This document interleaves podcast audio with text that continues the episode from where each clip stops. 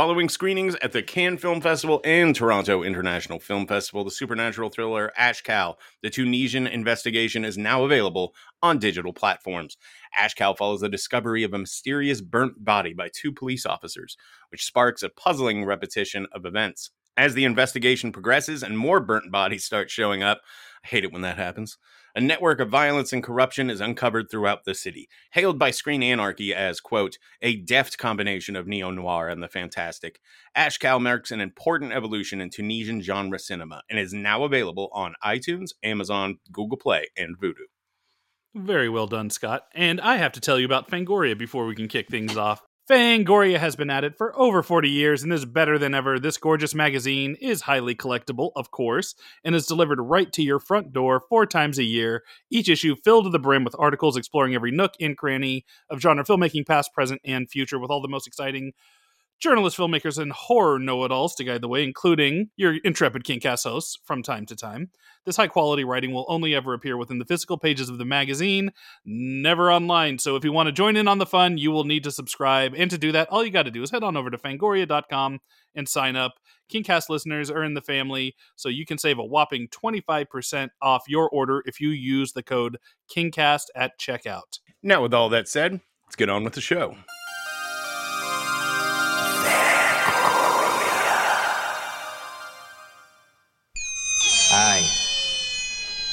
My name is Stephen King.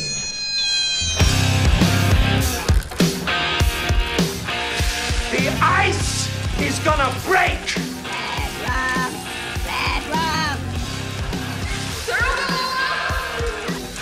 You guys wanna go see a dead body? But sometimes that is better. Hello and welcome back to the Kingcast on the Fangoria Podcast Network. My name's Scott Wampler, And I'm Eric Vespi. And we are your hosts. As per usual, we've got a very exciting show for you this week, folks, and uh, we're tackling a title that we uh, very rarely get to talk about on this show, which makes it extra exciting for for Vespi and I. Uh, our guest is an actress and writer whose work you've seen in this year's Malum, last year's Torn Hearts, and 2019's Satanic Panic, which, by the way, was written and directed by two former Kingcast guests, Grady Hendrix and uh, Chelsea Stardust.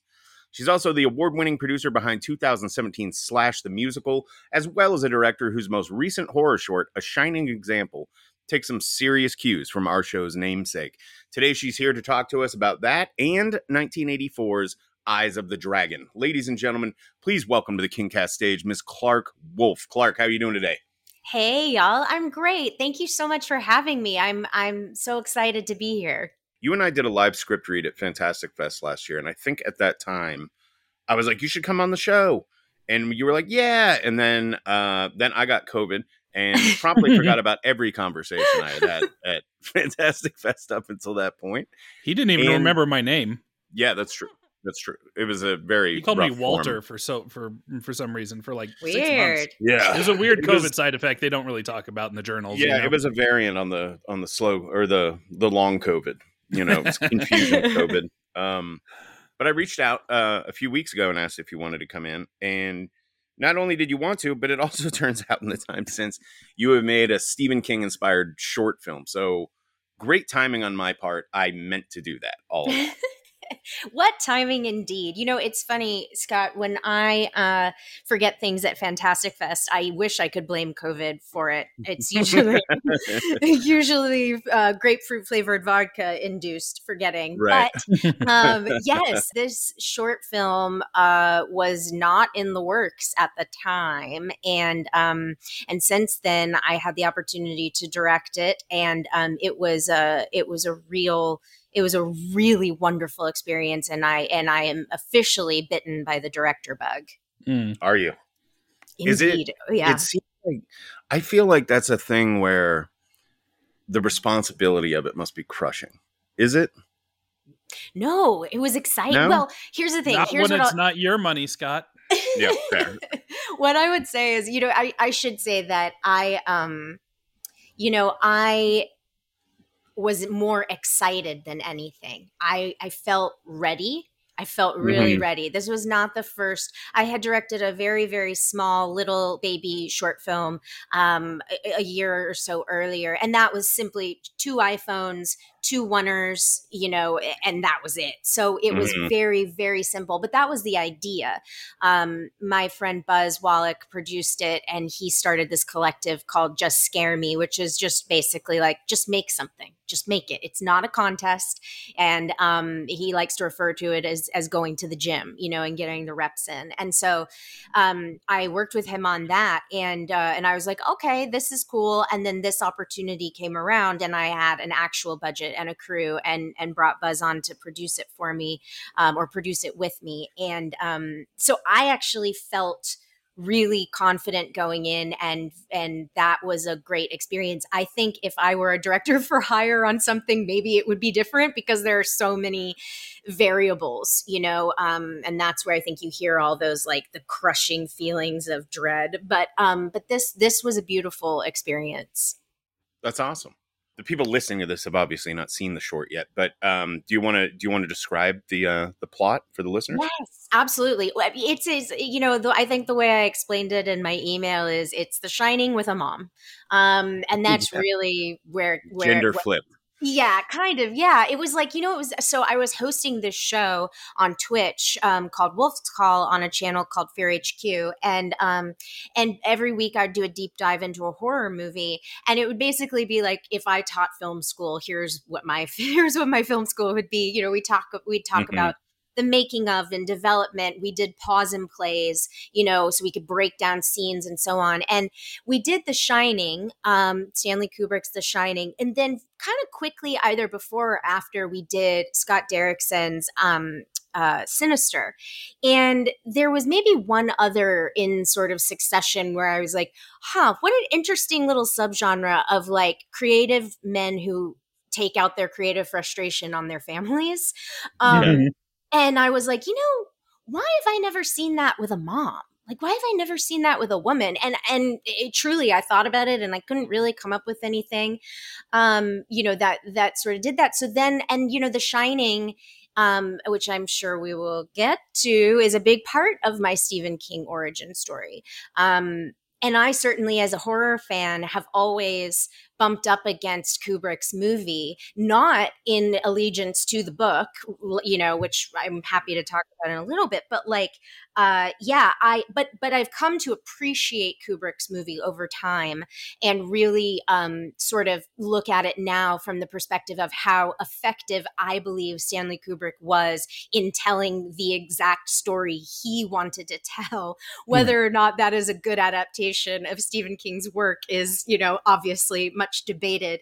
But um, but yeah. So so anyway, uh, I think when people see the short, uh, they will see nods to not only the movie and specific scenes from the movie, but also to uh, Stephen King's novel as well. Right, right. Hmm. You there's like a moment in there where I was waiting for there's there's a moment where uh another character comes into your office while you're writing. Yes. And the second it happened, I was like, she's gonna do the fucking Mhm. whenever you hear me typing, you know? And uh, I was just waiting for it. And it takes a second, but you get to it, and I was like fucking fist pumping. Um, Mhm. so you've got that in there, but you've also got the it's you're using the croquet mallets instead of the Yes. axe. Yeah. Yeah. Yes. Yeah, I, Which I saw a what you were going for. Th- thank you. That was a fun. Uh, I will say that was a very fun uh, director's uh, learning lesson. Was um, you know, of course, I approved the mallet before, but it was so small, and I, I remember being, that. and uh, and uh, and I that you know to to our conversation earlier about our the overwhelm. That is one thing where I I was like it just didn't the pieces did not quite click that this is going to look so silly if i don't shoot this right holding this little baby croquet mallet. Um and fortunately you know i had an incredible uh incredible dp zach voytas but um but yeah so we we made it work and my editor was tom newell who's who's edited so vhs and and the chucky series and so many other things.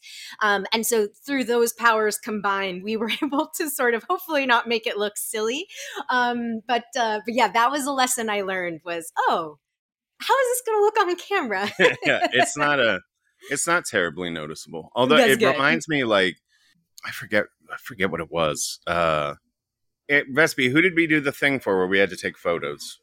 Oh, um, that was like Austin Monthly or something, right? Yeah, we did. There was a, a a place did a I guess Austin Monthly did a like a story on the show, and uh, sorry, there's a giant lawnmower uh, going right by my window. Apparently, let's wait. Is for it that being telepathically controlled Yeah, by a, a large say. naked Yes. man? Is it the lawnmower man? Is it Jobe? Or yeah, or Jobe, and or Jobe, or a chimp wearing a VR headset. You don't know. Yeah, so we we Austin Monthly did a story on us, and they wanted to take photos of us for the uh, for the article, and so we're like, oh, cool. Should we bring like props and shit? You know, like what you know, what do you want to do with the photo shoot? They're like, yeah, whatever you want. So, um, motherfucker, folks, if you're just gonna hear a lawnmower on the show a couple of times, I Listen, this is Yeah, we. I'm gonna uh, the- keep- they I'm know gonna- to expect it. I'm yeah, gonna it- keep it- going. That guy couldn't need more than two passes outside that window. Um, That's happened So- to me before, so it's totally totally cool. So I Let's wanted to bring an axe to this photo shoot, and uh, uh, my roommates at the time they have all kinds of tools. Turned out they didn't have an axe, and I was like, "Well, I guess I guess I could just go buy a fucking axe. You know, I'll probably need it again for some other show related thing." And then, Or murders. uh, yeah, and my, my- one of my roommates was like, "Oh, my boss uh, says he has an axe you can borrow if you want." I was like, "Great!" So she brought it home from work, and it was like small. It was like Mm-hmm. somewhere in between an axe and a hatchet. So like, if you see the photo of me in that thing, I'm like, ho- like swinging an axe, but uh, either I look like a giant or the axe looks very small. Yeah, Uh, yeah. No one has pointed this out, but uh, every time I see that photo, I'm like, it's only a matter of time before someone asks about that baby axe. Teeny tiny little weapon. Yeah, Meanwhile, I got the world's largest red balloon. Uh, Mhm. So Oh wow. Yeah. Mhm, yeah. So it was a an interesting study in shoot, and we were- contrast. and we we did this uh without permits in a like little public uh park right uh, in downtown austin like right by the river. And so Oh. we're like mm, like hey this would be a nice spot. And so we're just walking around scott's carrying an axe and i'm carrying a, a fistful of, of balloons with one giant red huge balloons. And people uh, i'm sure uh it being Austin, people are like, okay, it's just a normal every, average day in downtown Austin right now. I was about to say, welcome Yeah. to Texas. I, Yeah, it's nobody weird was shit. asking to see your permits for your. Open carry. yeah, open carry is right. So, how long did it take you from concept to execution, like all in, to make this short? Um, so I actually, so I start, took the first pass at the script um, in the summer of 2022, and then was going to sort of produce it myself, and then uh, kind of put that on. Oh, I booked Malum, and so um, I was in, you know, Louisville, and I was shooting that movie, and um, and you know other things kind of came up and then the opportunity came to uh f- to have this produced by by a, a company and so um so at that so when that happened though you know i got that phone call on october 30th and we were in production on like december mm, i don't know 8th it was like and of course you know working without uh, it was the covid was very much an issue at that time. And um, certainly uh, you know the holidays were an issue. Um, so it felt like it came up very fast. And then I will say, um, I won't say who it was, but um, I actually had written this part, the part of Jeff, the husband, for an actor in particular, and he had agreed to do it. And the day before we started shooting, he called me and said, I just tested positive for COVID. Um, Fuck. yeah, and uh, so it was in. That is just. Uh, I cannot wait for people to see Andy Cohen's performance, and his, the actor who plays Jeff is named Andy Cohen, not that one. Um, but he's um, he is so wonderful in the movie, and on top of that, he got that script uh less than 24 hours before he was on set. Like he Holy shit. he just he was such a team player. He showed up and you know i think it ju- he just he was wonderful. He was absolutely wonderful. And you know that was another thing where as a director i'm just like well you know what? We are shooting this in los angeles uh, we have a million other actors that are here. We are Mhm. going to figure this out, and um, and so certainly, you know, uh, it was Andy was a referral, and I cast him off his reel actually. Um, Oh, nice. but he was amazing and i i'm really as a director i am so proud of his work and he took the direction so well and to do it with no prep time to learn his lines and to show up it was andy was just a lifesaver Well, tell That's Michael awesome. Shannon to uh, be more careful next time. you know? yes i would i not go out and party the night before with all of his COVID friends. how did you know So, one last thing I want to bring up about your short uh, that I noticed is that uh, we're in the Fangoria podcast family here with the short because I believe I spotted uh, Colors of the Dark's Rebecca McKendry's uh, daughter in your You- in your short. you sure did marnie And I- mckendry and I connected some dots because I'd seen like on Facebook, you know, I'm friends with Rebecca, and so like every you know every other day, it's like, oh, here's a picture of the family on this trip. Here's a picture of the family, you know, doing this, and then there was one time it's like, and then here's a picture of of uh, my daughter covered in blood. She's uh, in her first thing. I'm like, oh, that's nice. And then I watch your short. I'm like, that's what that was. Wow, you know, it's funny. I am not on Facebook, so I did not know that information, but uh, that's great.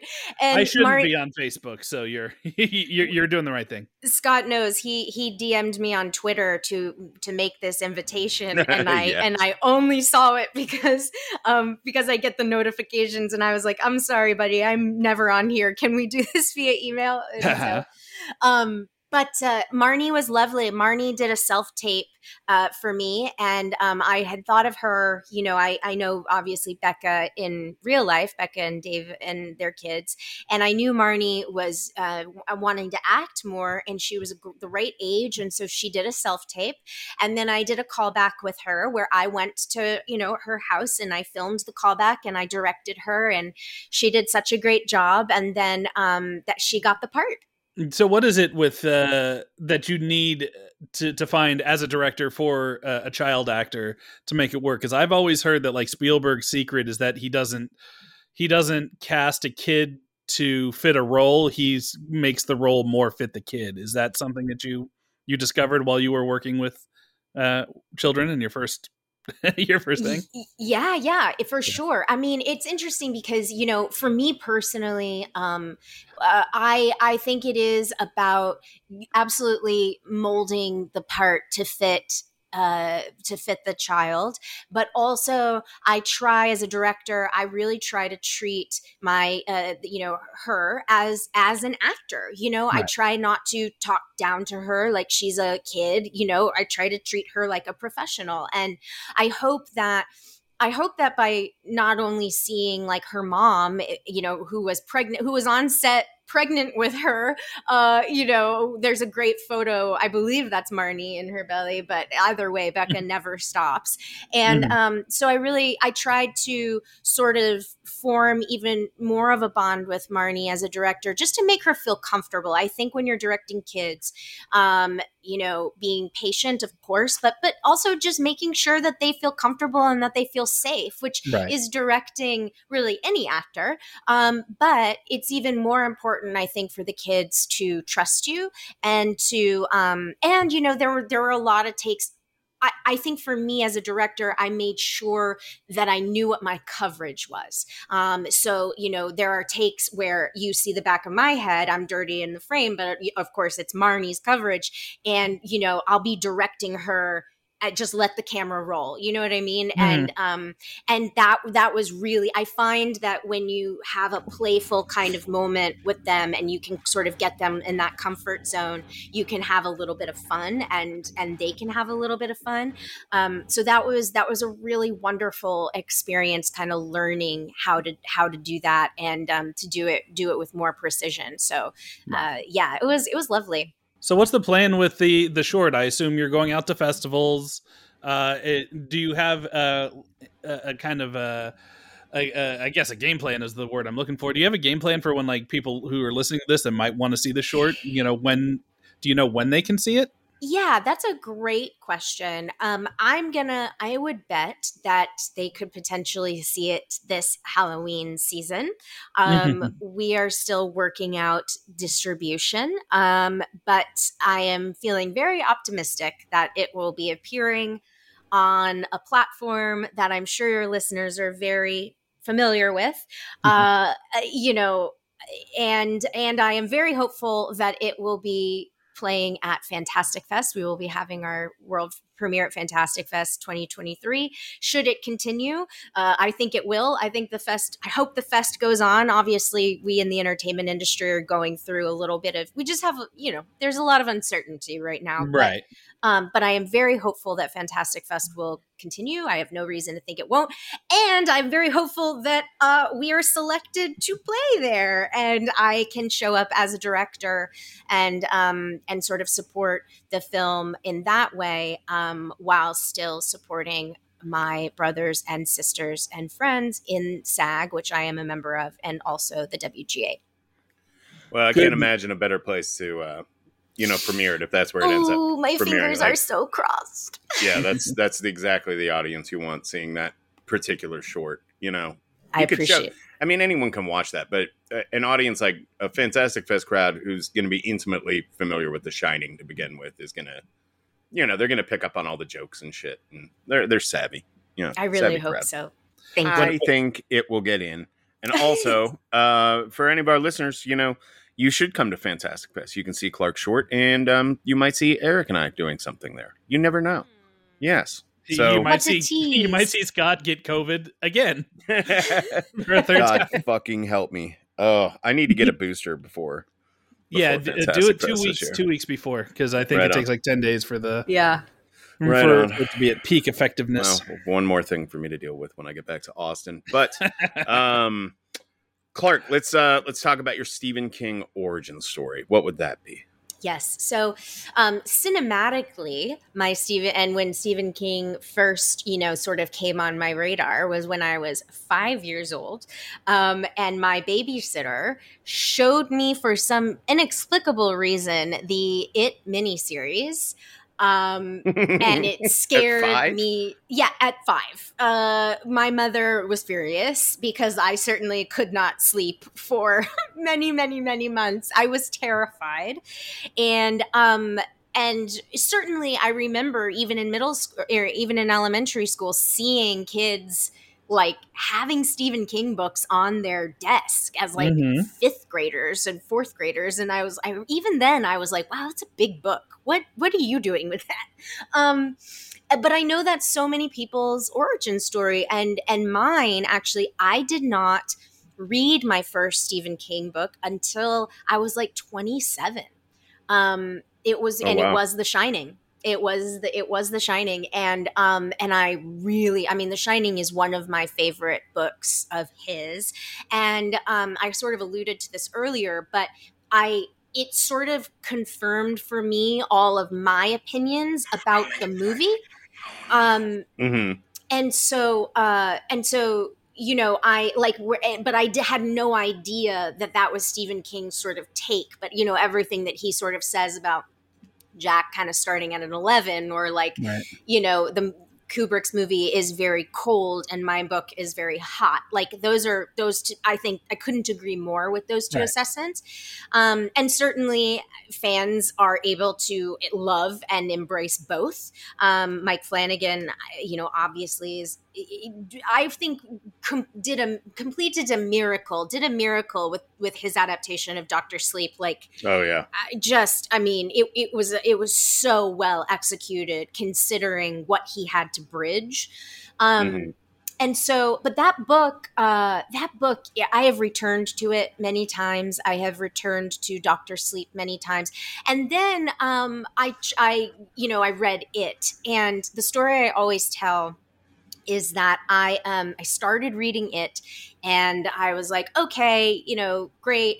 But then I discovered that Steven Weber read the audiobook for it. Mhm. And um I tell you what, that is I tell people like if you are a person who can enjoy audiobooks, let Steven Weber tell you a story. Like Oh, he- he's so good. it is just to me it is the definitive way to experience that book and i i mean all 40 something hours of it and i have listened to it many times. I just am enthralled in that world. So um for me you know that so yeah my my stephen king origin story especially in terms of being a reader came much later in my adult life. But certainly being a pop culture fan i read you know i i read his article in entertainment weekly when he had one and i certainly knew all the movies and had seen the movies as well Yeah, that's that's something that's re- really interesting. We've actually tried to build like a bonus episode kind of around his EW Mm. um, stuff, uh, but those are extremely hard to find. Like you have to actually like buy all those original back issues. I would have thought that would have been a uh, a task that some you know hardcore King fan would have uh, done, like compile all that and put it online because that's where he has like his best of the year, his worst of the Mm. year, and that's you know that's when he where he shows like all the random shit. You know how uh, how crazy it is that fucking Christopher Nolan loves MacGruber, or hear like what was it Hitchcock's favorite favorite movie was like Smokey and the Bandit or something. It's like it's like you you have you hear that kind of stuff, and then you hear like Tarantino's crazy opinions, but King is just as as wonky where he'll like he'll love a random like John Travolta, you know, forgettable post like money Fiction plane or something Yeah. yeah yeah, he'll, he'll love that, and, and then like shit talk, you know, the movie everybody loves that year. You know, it's Right. like it's like uh, all that's fascinating. So I'm gonna task now one of the listeners go buy all those back issues, put it online because I don't want to do the work, but I want to look at all that stuff. So Well, he's such a such a connoisseur of pop culture and always Right. has been. And I think that that is so evident when you read his work. Like there are there are certain theme there are certain things like that we all know as King fans and readers that pop up over and over and over again. But his obsession with pop culture, music, comic books, movies, uh, you know, monsters, all of it. It's just like it's it's endless. And I love I will say that's one of the things that I do admire about him and think that you can see his evolution as a man, I think, like through his writing and through his work, but also through his pop culture consumption, you know? right, Absolutely true. I mean, you can you can chart like I don't know, like uh, there's a lot of we've talked about this on the show before, so I don't want to belabor the point. But his a lot of his early writing is uh, clunky in a way um, when it's you know writing about say women or you know uh, non-white folks you know there's some uh some creaky things in there. And you can see like over the over the course of his um body of work that that his his his opinions have changed that he is he's i don't know if he's necessarily softened so much as he's become more enlightened is how i would Mhm. look at Right. it and uh i think that's a really fucking admirable thing to be able to see right. Well, he And- well he cares about not just writing the 2D version of of Right. certain things that he doesn't have direct connection to. You know, may, maybe it's just purely uh you know living a life and meeting more people and realizing that not uh every black person you know talks like a a, a pimp from the early 70s or something you know what i mean you're like, right uh you know I, I think that that's a lot of it you know but it's clear you talk about it like i remember in my reread of it um i was really kind of taken aback at how nuanced the uh he was handling uh the gay characters you know the Yeah. the death that that um uh kicks everything off you know the guy that's thrown over the adrian bridge mellon Right, Adrian, yeah. yeah, and and I assume be, that the reason why he kind of like was like I got to actually, you know, step up here is because he based that off of a real thing that happened in Bangor, like a real Mhm. a, a real uh, hate crime that happened there, and and I think that he that that affected his community in in such a way and affected him personally. Like maybe that's not the demarcation line, maybe that's the, you know just you know it had happened earlier, but that's when I noticed as a reader him going like I just for the time the the early 80s when he was writing that it's like that was the height of of the you know AIDS panic and all you know the the gay people be like oh my god if I use a toilet after them I'm going to get their their gay disease you know like that that's kind of the way the the the straight community was thinking back then. The at least the the right wingers were, and uh, um, eh, you know, so it's like it, it's it, it was pretty astounding to me going back and reading the Adrian Mellon section and going reading the empathy that he had for the character and how he you know uh yeah i don't know like maybe that's you know I, I don't know what point i'm getting at here other than i think that that's kind of where i noticed him like kind of going okay i need to take this stuff just a little bit you know more serious. It doesn't have to be you know every gay character or every you know per- character of color is a perfect character you know and does no Right. wrong. That's that's just as reductionist you know so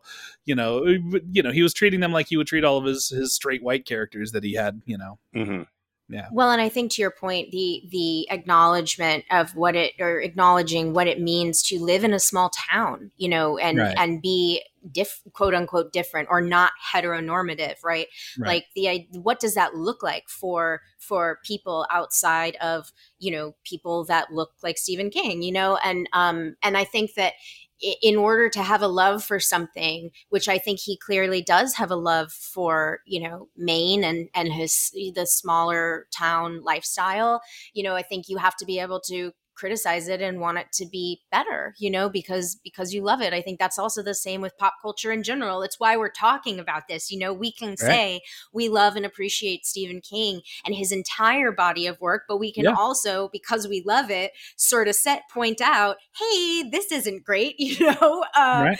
and um and that's all a part of the legacy and i think the imperfections too especially you know it's no secret to anyone that stephen king is a is an alcoholic and in recovery and um and i think that you know the the imperfections of the human existence is such a big part of of who he is and what he's wrestling with. And you know um he, he's a he's a just a fascinating creator. And um, how lucky are we that we've gotten to see that evolution and participate in it you know? Yeah, it's also worth pointing out that he started so young yes You know what I mean? It's like we're some of his published work was written in college. You know, The Long Walk was written in college. You know, it's uh that that dude when he hit it big, you know, was in his early 20s. It's like you know, he had a lot of growing as a human to do just as we all did and uh you know, he did it through his work and that's again like you said not to diminish anything that he did that might not hold up to 2023 you know moral standards you know it's clear his heart was always in the right place. We always point out that king is a very empathetic writer. Yes. You know he he has empathy for all of his characters including you know the real despicable ones. And i think that's part of the reason why uh his work touches people and connects with people in in uh in the way that it does is because you know you can tell that he as a as a human being and as an author has empathy you know for his characters for his readers for everything. You know it's like you know and so when you have empathy it's it's not it's not an impossible task to grow matter of fact it's really hard not to grow uh you know uh beyond you know kind of your rural upbringing you know Mhm. Yeah. yeah for sure so So the title you have brought us this week is Eyes of the Dragon. Um, yes This is one of my. I have a real soft spot for this one because, as I've as I've mentioned on the show before, this was technically the first Stephen King book I was exposed to. oh I was a kid. Yeah, my uh, my parents went on, out of town on vacation for a few weeks. My grandparents came in to stay, and uh, I guess my mom had bought the book, or my grandmother had the book, or something. Anyway, she read it to me at night when I like to put me to sleep, which is perfect because it's like a fairy tale, you know. Um, Yeah. But that is sort of what kickstarted my whole, you know, love of King. Besides the fact that his books were all over the goddamn house, because you know my mom was a reader, you know, and I was you know really intrigued by the covers, but yeah i love this one and it's it's not a um it's not an oft requested title it, i don't often see it mentioned in right you know lists of um people's favorite king novels but uh yeah i really like this one Oh boy. I mean, and how how cool. So my parents, my my mom is a big reader as well, but she was never really into Stephen King. She I, that I did not grow up with Stephen King books around the house.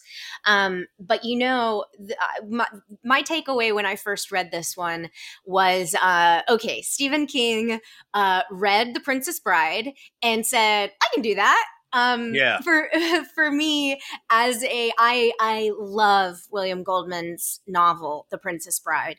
Um, I obviously love the movie as well. I think they're beautiful companions. But um, I I feel so much uh, so much hat tipping in the eyes of the dragon to William Goldman's uh, The Princess Bride, and so that that immediately endeared me to this this book. You know, I grew up in the '80s, and or I was an '80s '90s kid. You know, so Mhm. as a result, I grew up on the Neverending Story and The Princess Bride and Legend and Labyrinth and like Right. act, you know fairy tales were so much a part of my horror introduction. You know, my introduction to loving genre storytelling absolutely came by way of dark fantasy.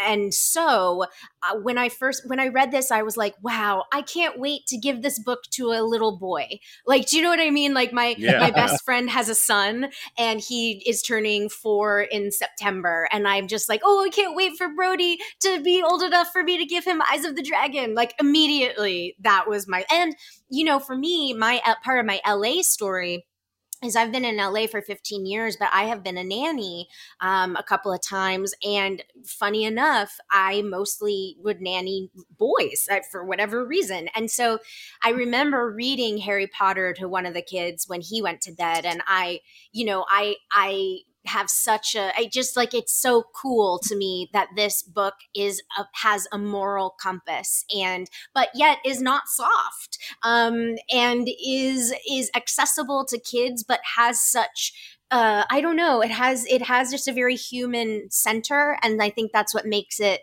you know so fun for me as an adult to, to read it as well like the tale of class and the tale of you know um, what a what a good leader is and what a villainous leader is and you know it, the the parable that is present throughout most fairy tales especially when you're dealing with kings and and siblings and the throne and whatever is is universal and this is such a great I just think it's such a great bridge into a Game of Thrones or a you know Right. whatever.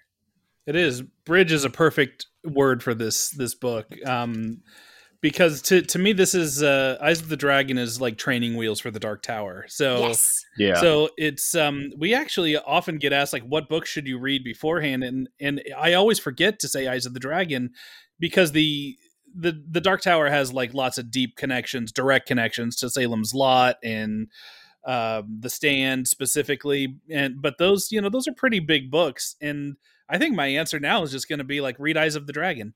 It's like Yeah. it you get- accomplishes you the get- same thing that reading the stand does in terms of informing you uh, of, of Flagg's character. Right. Yeah, Right. exactly. So- It's sh- shorter. It's in that world. It's like directly in reference to to to be in in Midworld, I believe. So it's like it's like yeah, it's definitely training wheels there. I, I love the origin of this story where this was something you know he was kind of making up, uh, you know, as a bedtime story for his daughter. Like also and- very similar to the Princess Bride.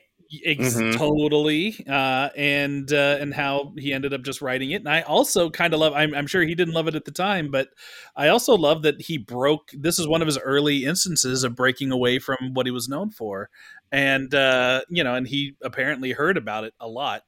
Uh, you know, when he did that, he he heard from lots of angry fan letters going, "This isn't why we like Stephen King. It's not this young adult fantasy crap." Of course, young adult wasn't a term back then, but you know, same diff, this kitty fantasy stuff, and you know, uh, you know, I do. I, I don't know. I, I I love it as as like one of the early indicators of I'm not just going to write stories about vampires and you know and and devils and stuff. Right. This is going to be something that's a little bit more fun, and as you said, it has shares a little bit more DNA with the Princess Bride than it does, say, you know, The Shining.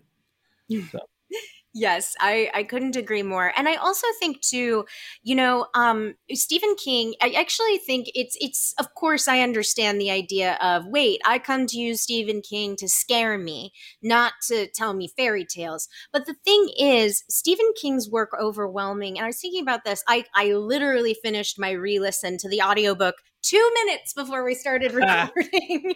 Done by the Um, great Bronson Pinchot, oh, by the way. who is my second favorite narrator behind uh, the wonderful Steven Weber.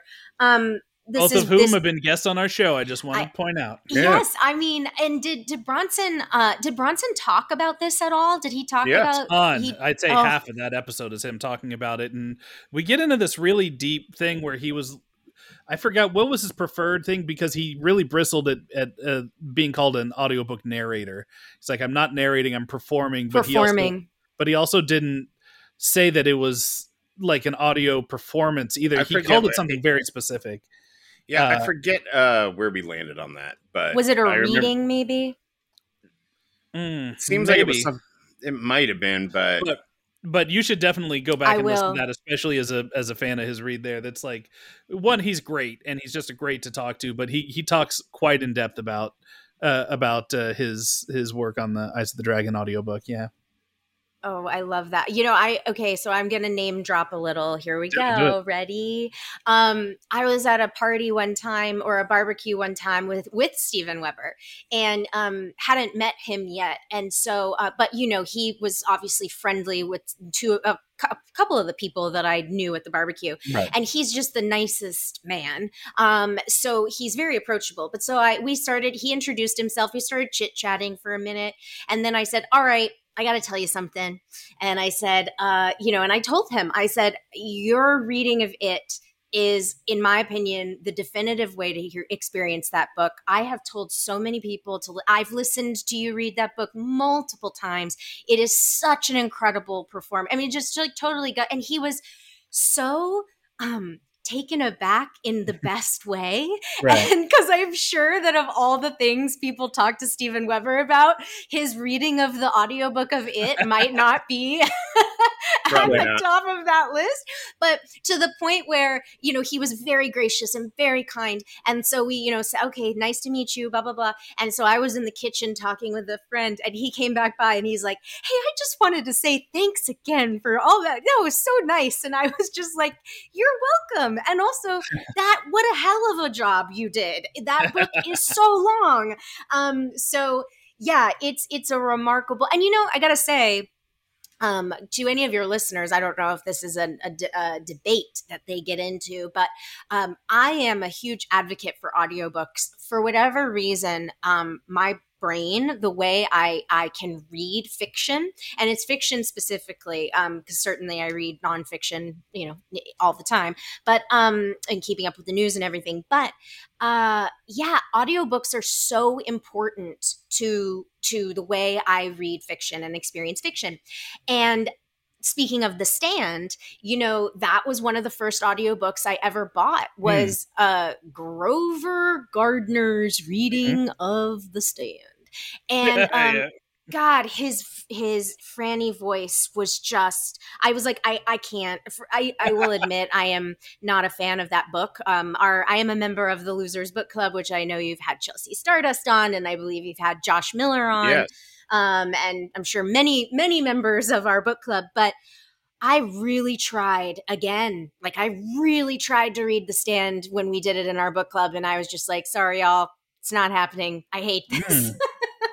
Um, but that said, I bring it up because the, the narrator or the performer or the reader makes such a big difference. And one of the reasons that I appreciate Bronson and Steven in their readings is that they don't give the women these little silly women voices and this is how girls talk. And you're just like, oh heavens, this is, a, you are offending me. I can't, like, I can't take this seriously. Um, and so I always appreciate it when narrators don't do that. And they are two examples, Bronson and Steven, of like exceptional readings of women. Right. Yeah, they're both they're both sweethearts. Those guys. Although I almost punched Steven Weber in the face. No, why? This That is another axe story, I believe. yeah, eh, yeah. Well, the uh, Wampler's did an second axe story of the episode.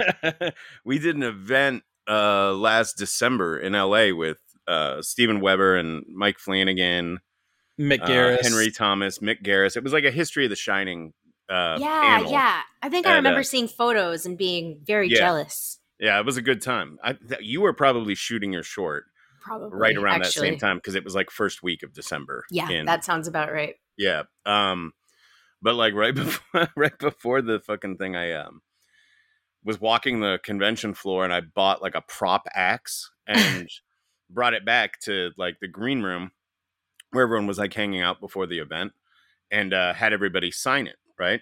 Oh, cool. And- That's awesome. Yeah, and um, so I took it out on stage with me, and then afterwards we were kind of hanging out back over where that green room area was, which was near a Mhm. bathroom. Um, and I was sort of like standing there talking to Vespe and his girlfriend, and like sort of leaning on the axe like it was a cane, you know, while Oh, I was gosh. talking. And Steven Weber came up fucking behind me and like grabbed it out from under my hand, you know. Uh-huh. Um, and I thought it was just some asshole grabbing my fucking axe and about to make a run for it. So I like turned around and like like my arm coming up, you know, and in a split second, like I recognize, oh, it's Weber. You oh know, my I was like, it was like Vespe saw this happen. Oh, Like, I am so glad you remember this because I was going to prompt you for this story if, if it didn't jump immediately to mind. Uh, Oh, yeah. Because the look on uh, he's not exaggerating. The look on his face was somebody's about to be knocked the fuck out. And when we- and then when Weber saw that, he just fucking laughed. I mean, Steven is a tall man too. Yeah. Like he's a Yeah. big dude. I Yeah. would not want to fight. I mean, not that Steven Weber, Steven, if you're listening, oh, I not would lose that anyway- fight. Yeah, would I, think he's a big guy. So I, yeah, fair enough. Oh my god. Yeah, it was just like reflex, you know, Yeah. like it, it, someone's taking your shit, you start swinging, you know. But you uh, murder them. Absolutely. Yeah, he is a, he's a mis- mischievous little scamp. Love love Steve. I love oh that. my gosh.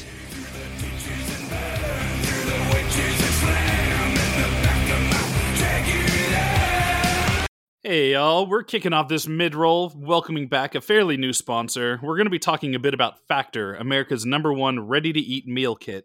We have a hard and fast rule here at the Kingcast that if we don't like a product, we won't endorse it. Factor sent me some samples, and I gotta say, they're not lying when they say these ready to eat meals are made with the freshest ingredients and they're clearly overseen by someone who knows their dietary shit, at least more than yours truly.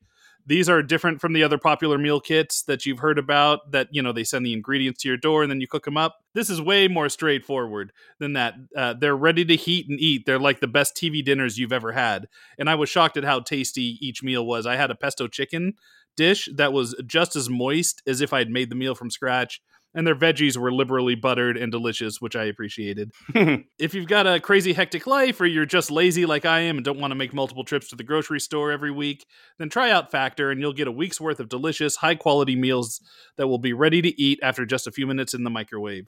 They're healthy too, but don't taste like it. You choose the kinds of foods you want to eat, whether it's high protein, low calorie, or just whatever tastes the best, and their staff will tailor their meals for you. Head to factormeals.com slash kingcast50 and use code KingCast50. That's 50 to get 50% off. That's code KingCast50 at factormeals.com slash KingCast50 to get 50% off. Very well done, Eric. Now, I am here to talk to you about our friends over at Scapes action figure displays on Etsy. Listen, we here at the Kingcast are huge collectors of pop culture memorabilia, and that's why we are suggesting that you check out the creations made by Scapes action figure displays on Etsy. The shop has a major selection of movie and action figure accessories from damaged skulls to light up kryptonite, from Pennywise to the Terminator, from Batman to Bane. You have to see for yourself what this shop has to offer. Folks, do you have a Batman or a Superman action figure? Are they just packed away in a storage container or kicked under the bed by a child? Don't do that to Batman. Secure his fate as the overseer of justice with the Batman rooftop action figure display. Do you have a copy of The Shining all alone on the shelf? Add the Red Rum Door to add character to your library. The Pennywise in the sewer is also nothing to chuckle at. See all these items and more, including costumes and digital art, at etsy.com backslash shop backslash scapes figures, or you can search for action figure displays on Etsy, your number one place for custom made items. Once again, that is etsy.com backslash shop backslash scapes figures. Also, by the way, mention King15 for 15% off whatever you order. Ooh, nice fancy discount. And I got to say, Yes. I have one of the Red Rum uh, Doors? displays, and it's really cool. I got to say, it's pretty neat. Yeah, sometimes you look at those Etsy things and you're like, oh, the picture looks good. And then you get them and it's like, oh, this was uh, slapped together out of cardboard and spit. Uh, But not these. These these are legit. I, I got to say, I just wanted yeah, to it looks like high little- quality stuff. I, Yeah. I want to be clear that I'm not I was not chuckling at the, uh, at the at the at the product itself. I just it was the specificity of having a Batman figure, but then you packed it away and then someone kicked a, a child kicked it under a bed. That's like a very specific series of events to occur. right and it happens to the to the best of us you know? Sure. whether you have a child or not they they are just known for kicking batman figures under beds. That is fair. That is fair. it comes with the package. But uh anyway i think we should get back to the show. Let's get back to the show shall we? Let's do it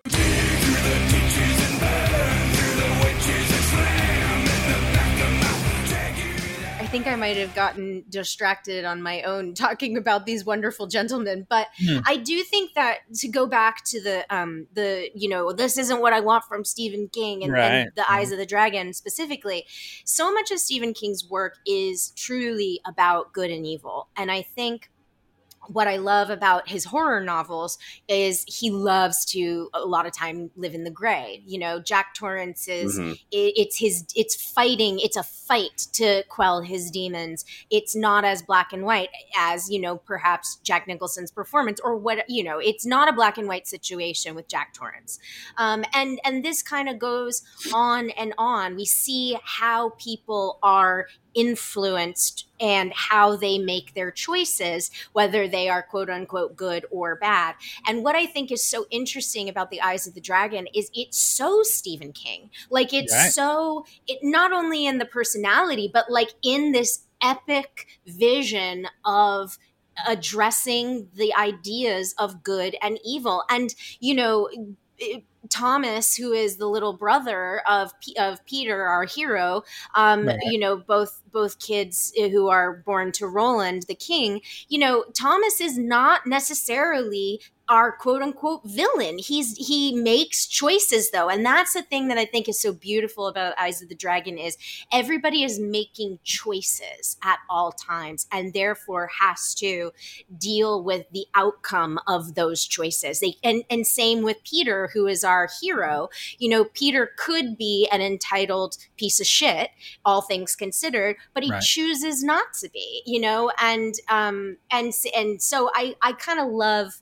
I kind of really, really love um, his his uh, Stephen King playing around in that good and evil sandbox within the realm of a fairy tale. Right. Now it, occurs to me as we're talking that we're 45 plus minutes into this uh, episode and we haven't talked about the plot of Eyes of the Dragon. Um, just in case anybody listening has made it this far uh, and has not read the book or it's been a long time, would you mind like just giving them a, a quick rundown? It doesn't have to be a beat by beat or anything, but just like what is this book about? Like you know, in in the broadest terms. yes. Just you know, would you mind doing doing that for for our beautiful listeners? Yeah. I have the Wikipedia open, and I will not read it to you word for word, but I I I need I need to. Oh yeah, and then this. You're and then just going to read the URL for the Wikipedia entry and Yeah, say, no, you do the work. um, okay, so Eyes of the Dragon uh, takes place in a kingdom called Delain, and it is the it, it centers around King Roland uh, and his magician uh, na- known as Flagg. Um, so any Dark Ta- you both alluded to earlier, any Dark Tower readers will recognize those names.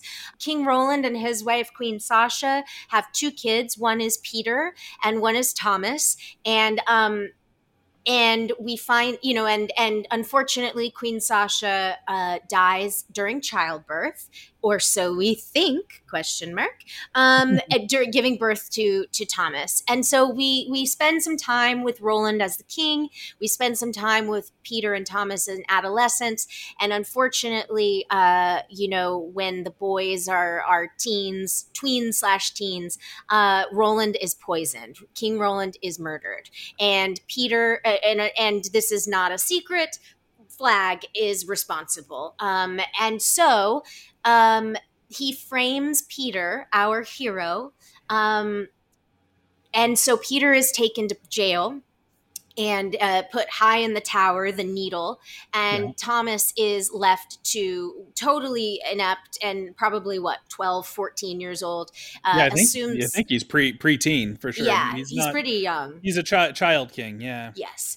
Um, and so, yes, he's crowned up. thank you, Wikipedia. He is crowned at 12 years old. Hmm. Um, so, and of course, this is Flagg's plan all along. He, Thomas is the, is the, arguably the weaker of the two boys and, and has no business being king. And so Flagg knows that he can essentially shadow rule. Um, and so that's, that's the premise. And then, of course, you can learn, you can read the book or listen to Bronson, uh, tell, read it to you and find out why it's called the eyes of the dragon and uh, and you know another thing that I really love about this book is all the side characters. Um, I noticed that more this time around. How we certainly spend a lot of time with with Peter and Thomas and Roland, but about halfway through, you know, we we're we're left to experience Peter trying to break out of jail, and uh, and so we get to know all the friends they've made along the way, and we get to know the people in Delain. And I really like that King spends so much time there.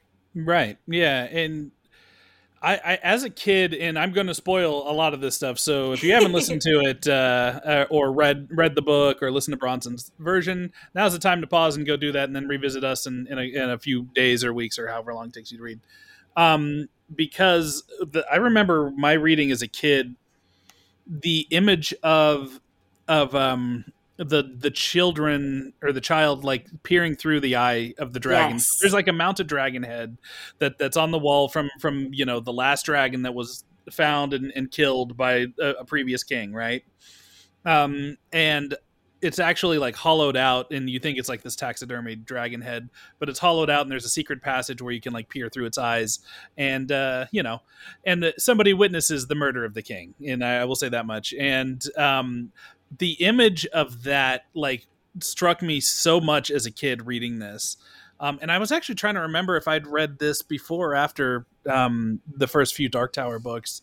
And I'm pretty sure it was after because I remember being a little confused as whether or not King Roland was my Roland from the Dark Tower or Mhm. not. Um, and it's not really. It's like kind of this, you know, I don't know. It, it's it's something that's like connective tissue to Dark Tower, but it's not the same character at all. Um, Right. uh, but Flagg is the same character, so that's where some of the shit gets confusing. But I guess people can have the same name. You know what I mean? Uh, Yeah. But, I, but I'll always remember that image, and I seem to remember that there's like some like illustrations at the chapter headings, right? In the in these uh, in these books, kind of like what uh, what happened with Harry Potter later on down down the road, where like every chapter started with like a little black and white drawing kind of up top. Um, and uh, and I remember the image of, of the dragon itself, you know, with with an eye peering through it, and uh, um, I don't know. There's just something about that, like you know, to to your point, Clarke, about wanting to share the story with children. Um, you know, that's that's kind of this. It's not only a great uh, training wheels for the Dark Tower; it's a great training wheels for King him, himself Yeah. you know um so uh yeah there's something about reading this when you're a kid that like makes it hit extra hard. Um uh and the same thing can be said about it you know and uh, so you know i think maybe that's why as a young reader like 'cause i started real young with king you know that i connected to so many of these stories in the way i did whether it was the body or it or any of these stories that have uh children protagonists. Um you know he just wri- writes children so well and this is him kind of at the height of his powers of of doing that of, of you know characterization um and i think scott and i we we talked a, a bit in previous episodes about how um king at this time was raising his kids like so you know uh, he had he had three children at this time and was very he didn't need to be reminded what childhood was like because he was surrounded by it 24 7 right? So i think that that may be the key to just how well he's able to tap into you know that the particular child language and psychology and all that stuff is sure his own childhood uh but also the fact that you know he was being very observant with uh with uh joe owen and naomi you know as as Mhm. all that stuff was happening around him stuff. For sure, absolutely. I mean, I think too, you know, look, I would say too, I think Stephen King is one of the more um, human writers that I have ever experienced.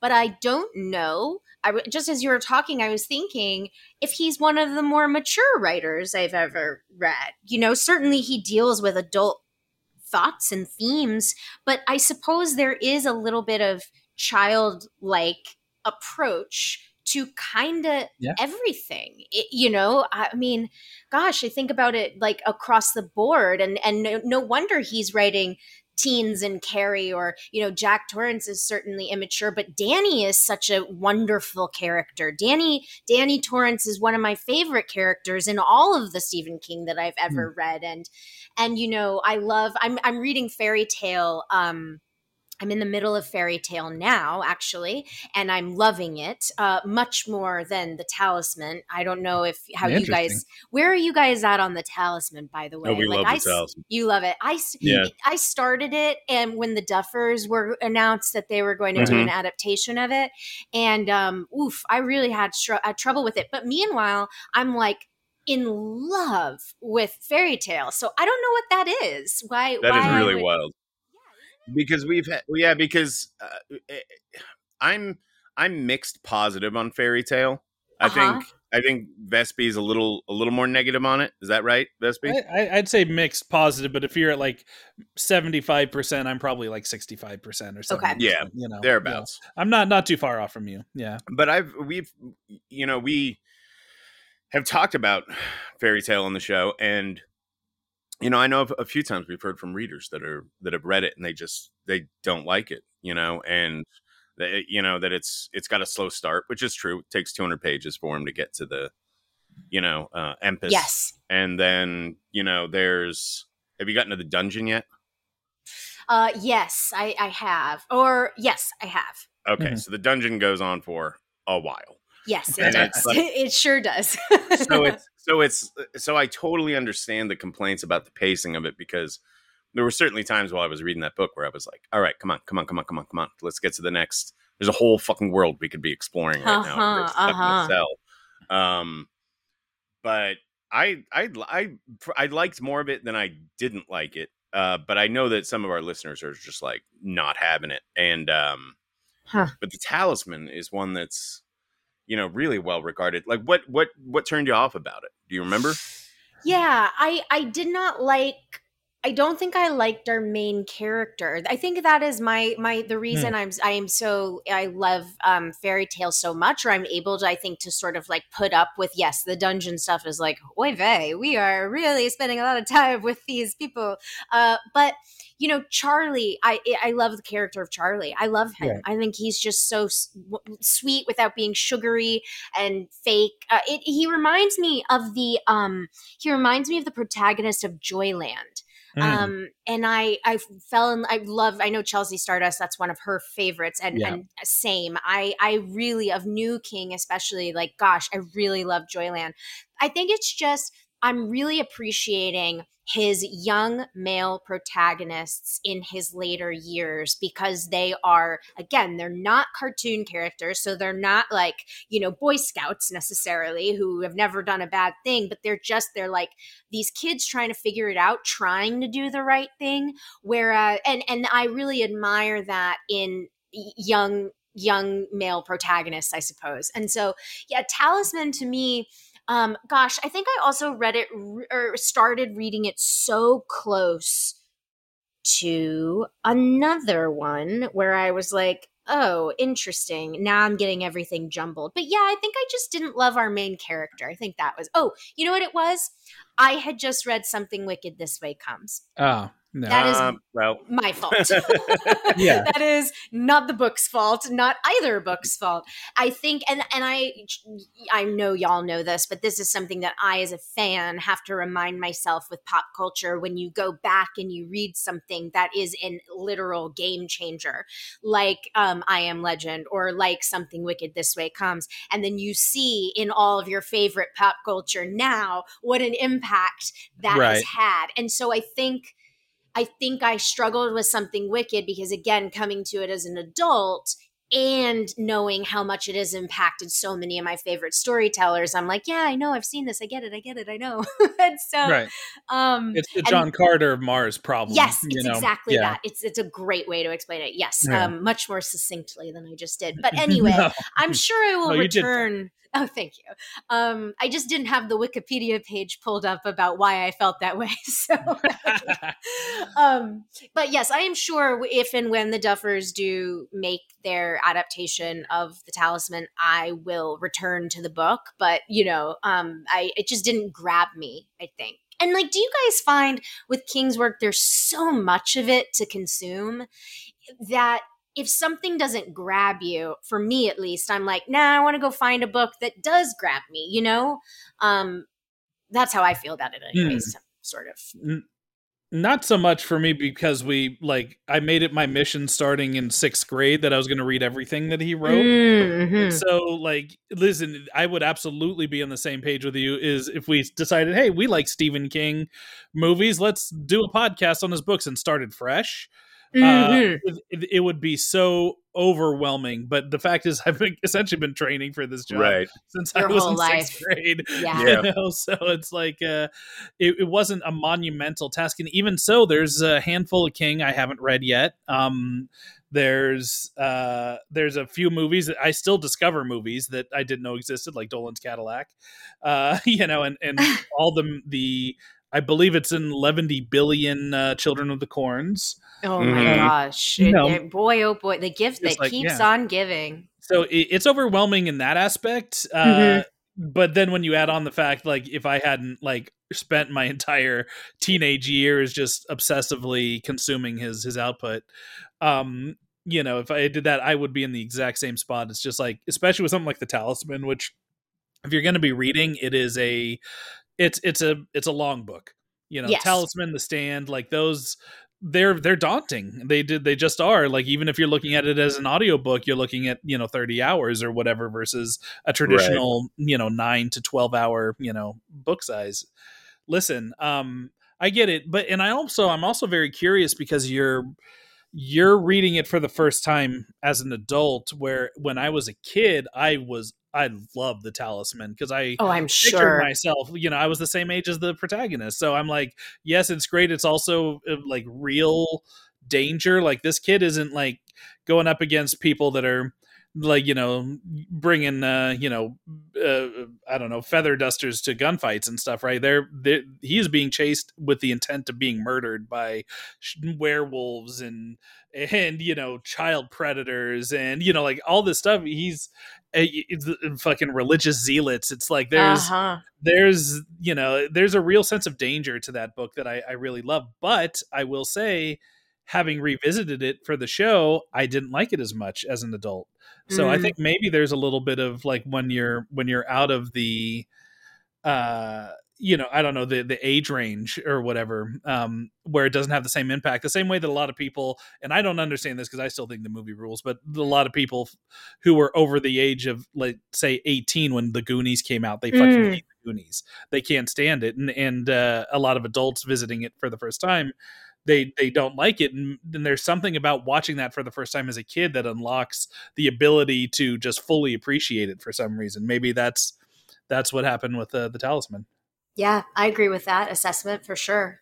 yeah That's interesting. I haven't I haven't gone back and read it in a while. You know, I've, I've read it two or three times, so Right.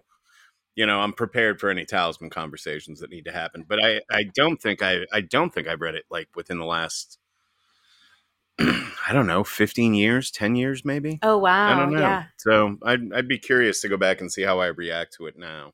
Well, and Eyes of the you know, Dragon, I have gone back and read, Yeah. and I I still love it. It's yeah I like the humor of it. I like the simplicity, the relative simplicity of it. It's very Right. straightforward, you know. Um, to echo something Clarke said earlier, I, I really love all the little side characters in it. There's right. so much personality in the, you know, like just every every character you encounter, from like the drunken, boorish guys like in a tavern to right. you know whoever the fuck you know it's it's everyone's got a little story happening in the margins and it's it's really interesting stuff Yeah. Yeah, and I think too, you know what else now that we've been discussing it?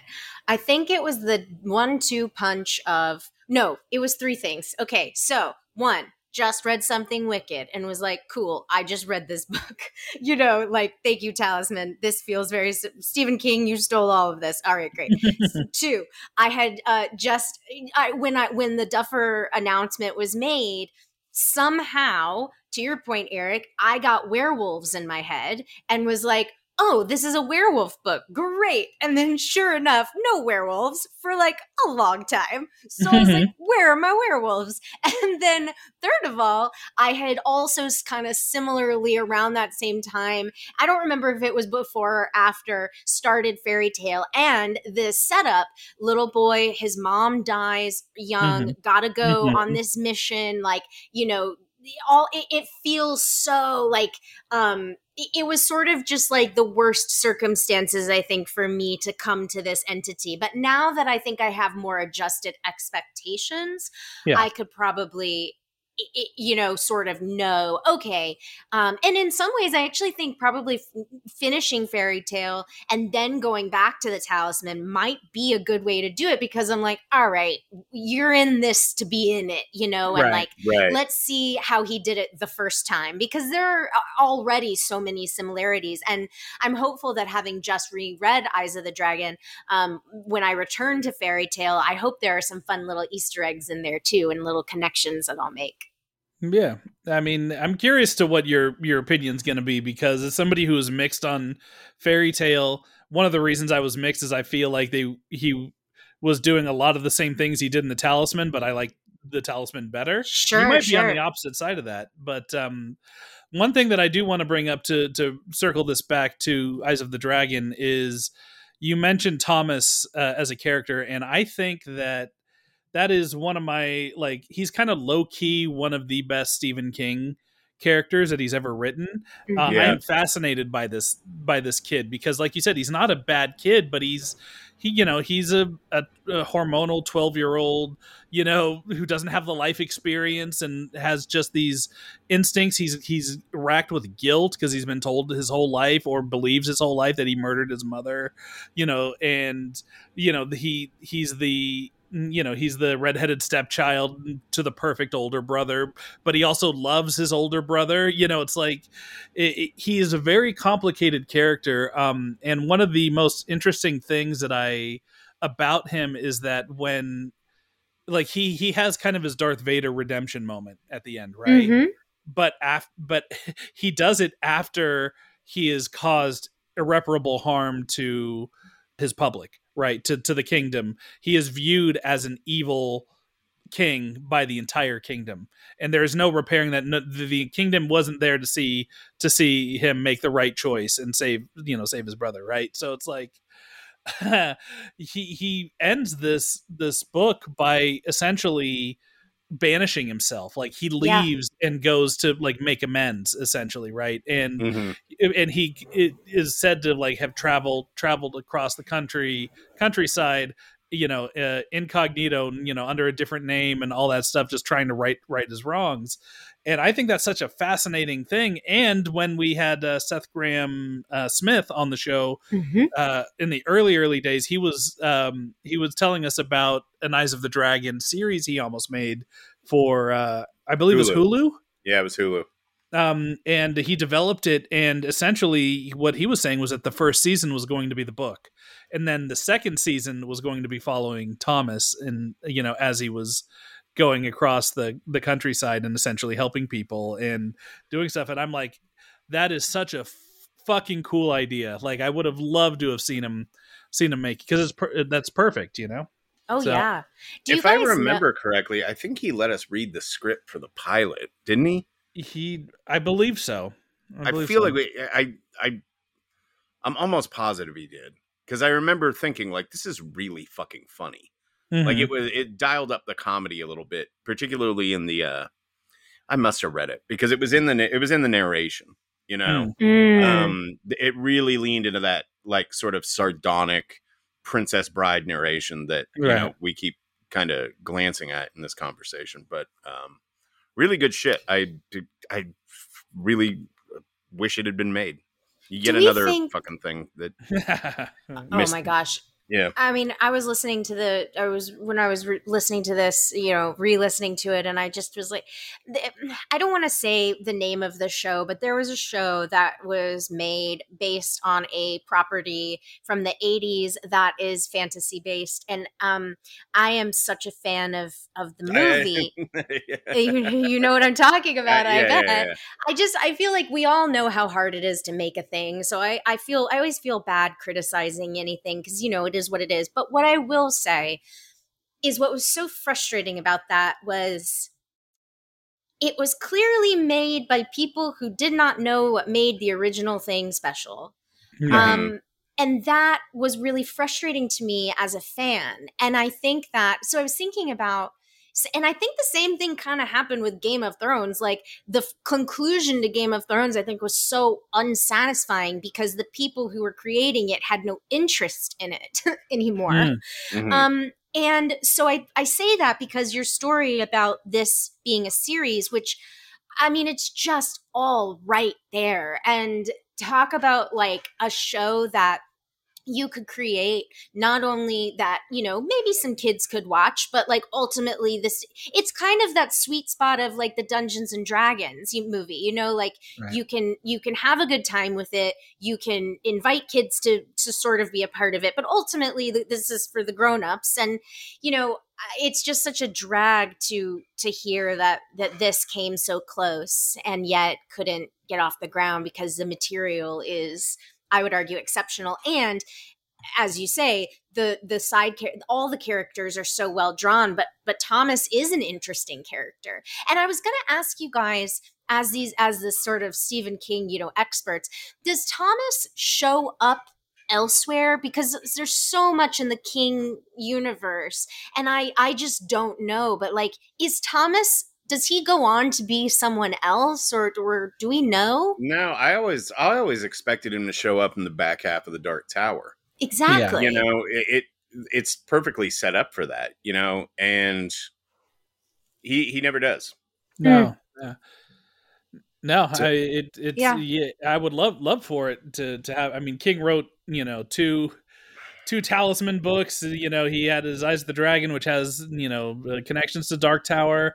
It's uh, it it seems a natural fit that we would find pick up on some of Thomas's adventures, right? Yeah, yeah but you know, I don't believe so. I mean, Maybe there the might reaction to the book, you know, kept him away from sure be revisiting. could be.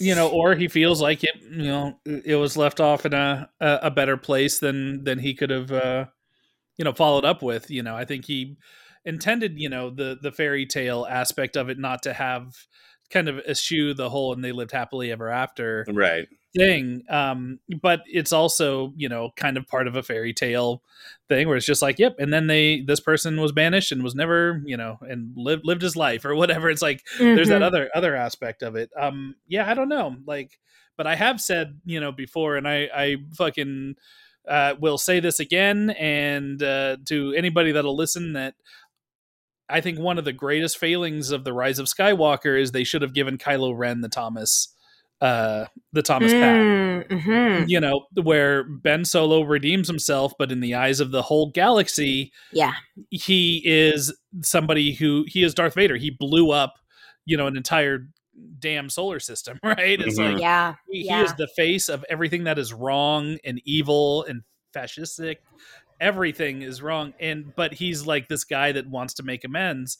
It was it's so much more interesting if they were going to kill somebody, if they kill Rey and have and have uh Kylo or Ben Solo be the one that has to go on as this you know person who is living with this mass amount of guilt you know and also this darkness within him and what's he going to do you know now like that is the the the next trilogy i want to see you know it's like i would i'd want to see him going around you know trying to you know stop the next version of him from rising you know Like, yeah that, that that that is interesting uh but that is not the, the direction that jj and crew decided to go but um No. I- But I yeah. have some yes, I, I have some notes on Rise of Skywalker as well. If you can get the the folks at Disney and Lucasfilm on the line, I have some sure. thoughts and feedback as well.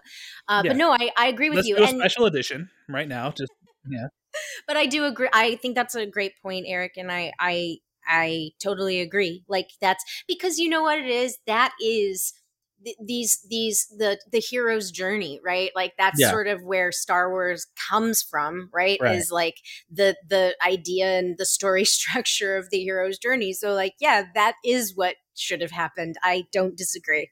Yeah, well, it's also it's so tied in with um, you know, Japanese storytelling too. You could have the Sure. Ronin, you Yeah. know, Yeah. this disgraced, you know, uh, uh, warrior essentially going around just doing good. You know, like there, that that is, uh, I don't know. There's there's something rich and meaty about that, and I think that that you know that's the reason why I love Eyes of the Dragon so much is like that. Just imagining what that poor fucking kid has to to go through, and you know what happens when people recognize him, and you know, and he has to get out of town, and you know, it's like I don't know. It's like it, there again. There's so much meat to it. There's so much fertile uh, imagination. You know, uh, Or uh, does Flagg come back? Like, does Flagg sort of haunt him? Does Flagg try to sort of, you know, reappear, but only to Thomas? And and is Thomas strong enough to, you know, say no or to? I mean, yeah, I. I well, I, let's let's write the I- sequel. Right, and I believe that one of the reasons why he banishes himself is he's chasing Flagg, correct? So I believe that's one of his stated goals is he's hunting this man who is also being hunted by Roland the gunslinger, and like so. Yeah, you're right. It should. It is so natural for him to have had a crossover into the Dark Tower at some at some point. Um, but uh, but yeah, I don't believe he ever did.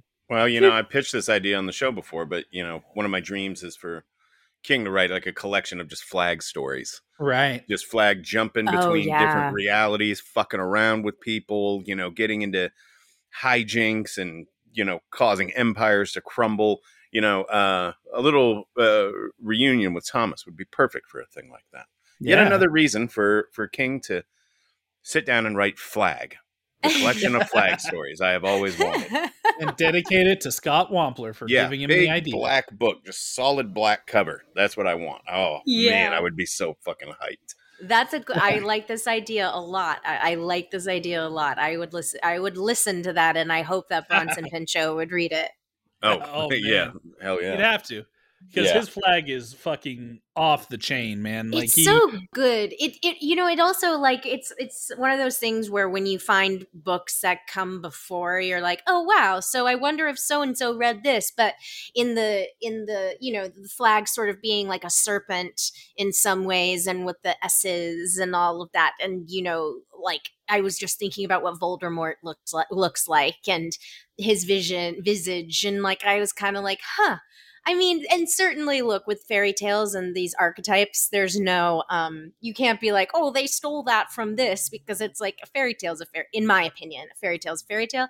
But there it was fun being so intimately like familiar with the let's say the Princess Bride and then hearing little similar things where I'm like, "Oh, I wonder if that's like a little reference to that." And then certainly knowing the pop culture we know now, Game of Thrones and uh, you know uh, Harry Potter and so on, and being like, oh, I wonder, you know, I wonder if this somehow crept in their minds or something. But Right. you know, it's who knows. could be. So, um, do you think we're ever going to see an adaptation of this one? It Oh seems inevitable, but like, I don't, I don't know what the holdup is. Fantasy stuff seems popular. King's, you know, his name still carries a lot of weight. You know, um, the the the blueprint for what Seth Grahame Smith wanted to do was perfect, but I'm wondering what's stopping someone else from coming in and doing this, unless the fucking same company just owns the rights and they're not doing anything with them. But I don't think King would allow that to happen, right? That's such a good that's such a good question and it's one that I've pondered but I think it's because if I had to guess what's stopping it is that fantasy is expensive. Yeah, Um and when fantasy stopped the Hulu doesn't version. what'd you say?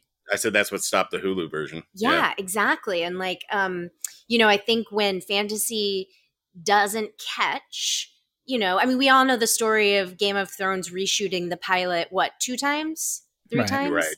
like y- you you really have to and and certainly game of thrones you know, cap- I think captured um, a TV audience specifically because of the ninth episode, right? It, you know, it's great storytelling, of course, and certainly those books have a huge audience. Don't get me wrong, but I think everyone, what made that a, a water cooler show was was Ned Stark, right? And what happens.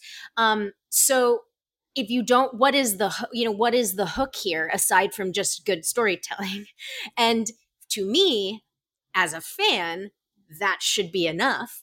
Um but i wonder because uh, to use the example i alluded to earlier you know i think willow sort of failed as a tv show because there was no it, there's no choices made you know what i mean? Like it felt it felt just kind of like made by committee and not well no here's what made willow special to a generation of people. Um yeah, and I I didn't think- watch it, but like Yeah. the every everything I saw of it, like say clips or photos or just you know um kind of picking up details about it from what people were saying online. Not that a lot of people online were talking about it but um it just didn't n- nothing nothing about it sounded like willow to me. You know? exactly. I was like i don't know why what the fuck are they doing? Um and but that was the case that's how I've I mean I, to Yeah. admit I will I will be completely transparent I did not finish the series I did not get far into the series but Mm-hmm. anybody who has followed me on social media for a hundred years has known that anytime I had the opportunity to bring up Willow in an interview it came up right um you know asking uh, before you know uh, always asking ron howard about it or always asking you know talking to freaking jessica chastain and chris hemsworth for that snow white movie and i was like Hmm. this reminded me of willow. Let's talk about willow. And getting them to do that. But yeah for me the pilot is like yeah okay I get it. These are the legacy characters and so and madmartigan had a son. Where's our kid? Where's madmartigan? Like whatever. But the magic wasn't consistent. You know what i mean? Like to me i'm such a mythology person.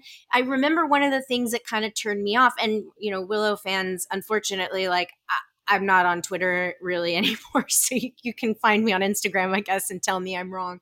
But the magic that Willow was claiming to be doing was just so not in the wheelhouse of what Willow or Fin Raziel or Bavmorda or any of these like magical entities of the movie were doing. It just didn't Mhm. make any sense. I remember, you know, um, Sorsha wakes up and she's like, Willow communicated to me in a dream. And I was like, that's not how, that's not Willow. What are you talking about? That's, that- right that's dumb. That's not from my movie. So, yeah, I think again, it's just a fundamental misunderstanding of what made people really fall in love with that story. And that Willow was a young man and he was our underdog and he was our fish out of water. And then teaming him up with Madmartigan. I mean, like, that's, we're not doing a YA love story. Like, that's not what Willow is. And that's what the show felt like to me before I stopped watching.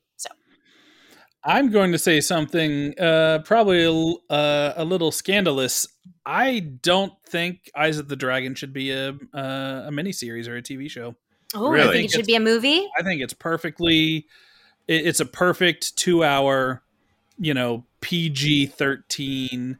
Little risky for the young ones, but also a family friendly thing. I think it's it's a it has a, a perfect beginning, middle, and end. First chapter, second chapter, yeah, or first act, third, second act, third act.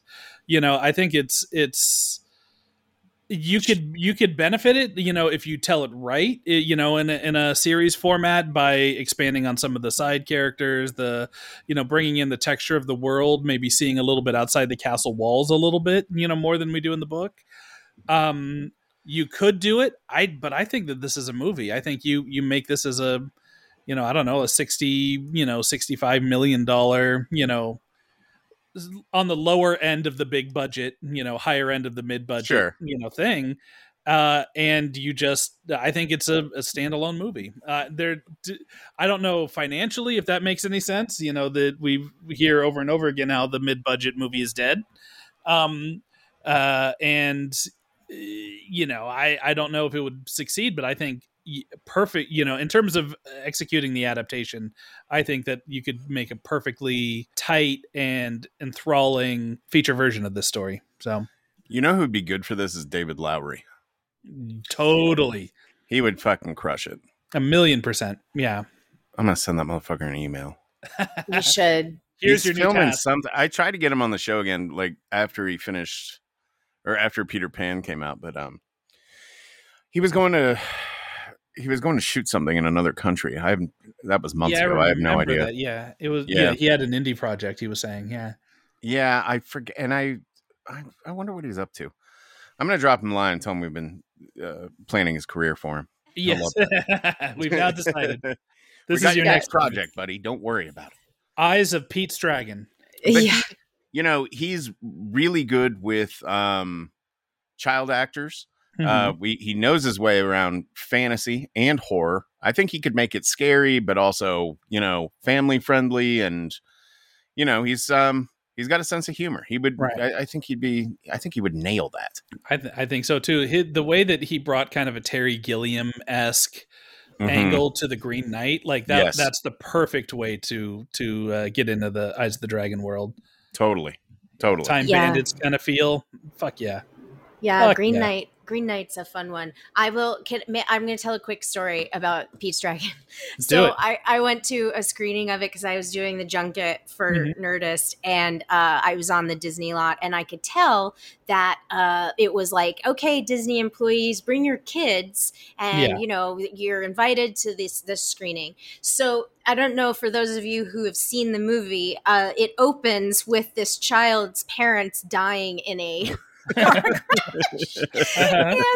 the opening scene and it is told uh, very seriously. I mean like you know one thing we were talking about kind of earlier about treating kids like adults and like you know this pete's dragon does not talk down to its audience. And um and this child turns around in tears to his dad and says i don't want to watch this movie anymore That's the energy we need for Eyes of the Dragon. truly i will never forget as long as i live uh this child really reacting strongly to the, to the opening of Pete's Dragon. um you know i think Turns out that- he just wasn't a Bryce Dallas Howard fan. yeah that's yeah exactly really. He had some some thoughts and opinions on nepotism. I think. yeah sure did sure did no we love we love a bryce dallas howard but yeah love- i think she's, well, great. the- she's one of the sweetest and the ever. other thing about eyes of the dragon too and is is simply that the audience is savvy they know this story right so in to your point eric about an, a film adaptation i think you can cover a lot of ground with a narrator the way that the book does Right. talking Yeah. to the audience as though they are smart and have seen movies and watched game of thrones you know and and then hit all those dramatic beats and those comedy beats as well so i just Hmm. think it needs to be adapted either way movie Yeah, tv I want to see this one live. Same. yes yes Big, big same. Well, do we have anything else we want to talk about in relation to Eyes of the Dragon? I think we covered all the the big points. Yeah, I, Clarke, you got anything left in the tank? Um, n- I just no. I think we covered it. I feel really good about our conversation here. I did really giggle at um Randall Flagg, the or excuse me, Flagg, the evil magician, w- insisting that King Thomas raise everyone's taxes, and it was just which you know fair honestly but uh but it was just such a it was such a funny choice for this uh you know magic supervillain. And what is he what is he, it that he does? He raises your taxes. Um but yeah i think the i i think that there were a lot of themes in this book that um that was really it hit me a little bit in a different way you know today and um as opposed to a couple years ago when i read it so it yeah but that's that's it i think we covered it and this was really lovely and fun and i'm so glad that we talked about it together Yes, Yeah, absolutely. Always a pleasure to talk to you, and you know we will uh we will see you in September for Fantastic Fest. I will see you in september Many thanks to Clarke Wolfe for joining us. Uh, this is a really fun one for me, I, and I, I think it's because we don't get to talk about Eyes of the Dragon a lot around right? here. Yeah. For whatever reason, that's that's not the one people like. Maybe will focus on Talisman or Dark Tower if they're wanting to talk about King's fantasy stuff or fairy tale because that's new. hmm Well, But, also, uh, Eyes of the Dragon doesn't have an adaptation. So That that's a big one. Yeah. you know, there like a lot of people come on, they they're not reading the book before they come on. They're not doing that amount of due diligence there. They're revisiting the movie, which is fine. We want our guests to do that, but there's no Eyes of the Dragon movie, so whoops. So yeah, it just makes it yeah hard. That, that- I think you put the uh, you put the the light right on there. I think he, that's probably why it it seems if you've noticed a lot of the titles that we don't seem to cover hugely are the ones that uh, don't have an adaptation specifically because of that. I think you Totally. cracked the case. So. Uh, what do we got coming up? We have uh, next week's going to be a title that we both love revisiting. like Mhm. any excuse to watch this movie again or read that book. Um, Dreamcatcher is up to bat next week. Uh, and uh, we have an interesting guest. Do you want to try to uh, hint around who our guest is for the people? Uh, she is a, I will say, a video essayist, also a Mhm. show host, an internet personality. I will say, Mhm, um, mhm. and this one came together because I I saw her mention on Twitter that she had seen Dreamcatcher um, a- number of times that was greater than one, uh, and it was I think it was five. She didn't even have a Stephen King podcast to to have the excuse to watch it more than once. Right, uh, right. And um, I basically I had to know why anyone would watch Dreamcatcher five times that didn't, you know, wasn't mandated by the uh, the gimmick of their podcast to to do so. So um, I invited her onto the show, and we have a we have a lovely little chat about science fiction and uh, alien horror and Dreamcatcher and all the things that didn't go right with it, and you know, uh, uh, about some of some of the stuff she does for a living. So let's uh, let's all look forward to that next week. Hell yeah. And uh, this Friday on our Patreon, we will be talking about one of the more recent, really excellent King books. We're going to be talking about later with our friend and colleague, Mr. Eric Eisenberg. If you're a Stephen King fan, you uh, and also a reader of blogs, you will know him as the kind of Stephen King expert over at Cinema Blend. Uh, Mhm. I've known Eric going back many, many, many, many years, ran into him on multiple junkets over the years. Good guy, uh, and I'm really excited to talk about later again. That was of the recent, like really, re, really recent King books. Like that's the only one that I sat down and I didn't stand back up again until I I finished reading it Mhm. like uh Yeah. you know that was the one where i just tore through it kind of like uh like i have story like i've heard stories of my mom like reading king books on day one and uh she said she read misery she started reading it at night and she looked up and realized she had finished the book and it was like early the next morning. So uh uh so it's classic king essentially like he's tapping into that stuff. I love later i think it's a really ripping read and uh we've only really gotten to talk about it whenever we did our our little uh uh we did like a review bonus episode of it right after it came out and it's it hasn't really come up again. So uh, Yeah. i'm really excited to to dig back into to that book Yes, absolutely. And what a time for people to who have, are not signed up for the Patreon to get back on board. We recently announced that we are bringing Shelbyville back to the Kingcast Patreon uh, on October 13th of this year. That's Friday the 13th. We have already dropped episode zero for season two, which uh, gives you a little peek inside uh, what uh, the heroes of Shelbyville, that would be Bug, Bruce, and of course, Crystal, uh, have been up to since since we last heard from them. And uh, this new season is more than double the length of the first season. Uh, entirely uh, uh, oh, a thousand percent more ambitious than the first season. Um, multiple kinda- guest stars. we kind of have our, our legs underneath us a little bit now. You know, we're we're we know the format a bit more, and uh, just when we thought that that was uh, going to like, hey, we got a grasp on things, our uh, great uh, GM, Mr. Jacob Hall, said, "Oh yeah, you want you think you got a grasp on things? Here, we're gonna take you through about a billion different genres and uh, and crazy events, and uh, every time you think you have it figured out, something new." twists your expectations it's uh we're having a ball doing this new season It's it's kind of spooky. I thought there were we we recorded about four more hours of this last night, and Mhm. um, I, I continue to be amazed that I've been playing this character for so long that, and I've been inside his head as a result for so long that now playing the game, uh, like you feel the emotions of the character. You know, it's it's really wild. Um, it that's sad. Like if I hadn't ever done something like this and I heard someone saying that, I'd be like, fucking whatever, dude. You know, but um, we have really uh, we have really taken hold of our characters, are doing interesting things with them this season. You're getting arcs for each of the characters and Mhm. uh, all kinds of creatures, monsters, slashers, uh, all manner of shenanigans. And uh, I would also say it's uh, it's a lot dirtier than than season one was. Uh, so heads up uh, to anyone that might have a problem with that, but. Shelbyville is coming back, and you're going to want to have access to it. So uh, go ahead and get signed up at patreon.com backslash the kingcast. You'll get access to, well, all of uh, season one of Shelbyville plus the season finale, which is not uh, available publicly. Not to mention dozens and dozens and dozens of other episodes, interviews, commentaries, curveball interviews, all manner of all manner of hijinks going on over there. So you know, uh, get signed up or else. Yeah, or else indeed. All right. Well, we'll see everybody on the Patreon this Friday for another discussion of later and with Mr. Eric Eisenberg, and then we will be back on the main feed next week with our good friend Duddits to I don't know bask in the glory that is Dreamcatcher. Is that that too yeah, something like that. Whatever. Yeah, something like that. Yeah, I'm not putting more thought into this than they put into the movie. Awesome. Well, we'll see y'all next week for Dreamcatcher for sure. Adios, Bye. The Kingcast is a Fangoria podcast production. The show is produced, hosted, and created by Eric Vespe, that's me, and Scott Wampler.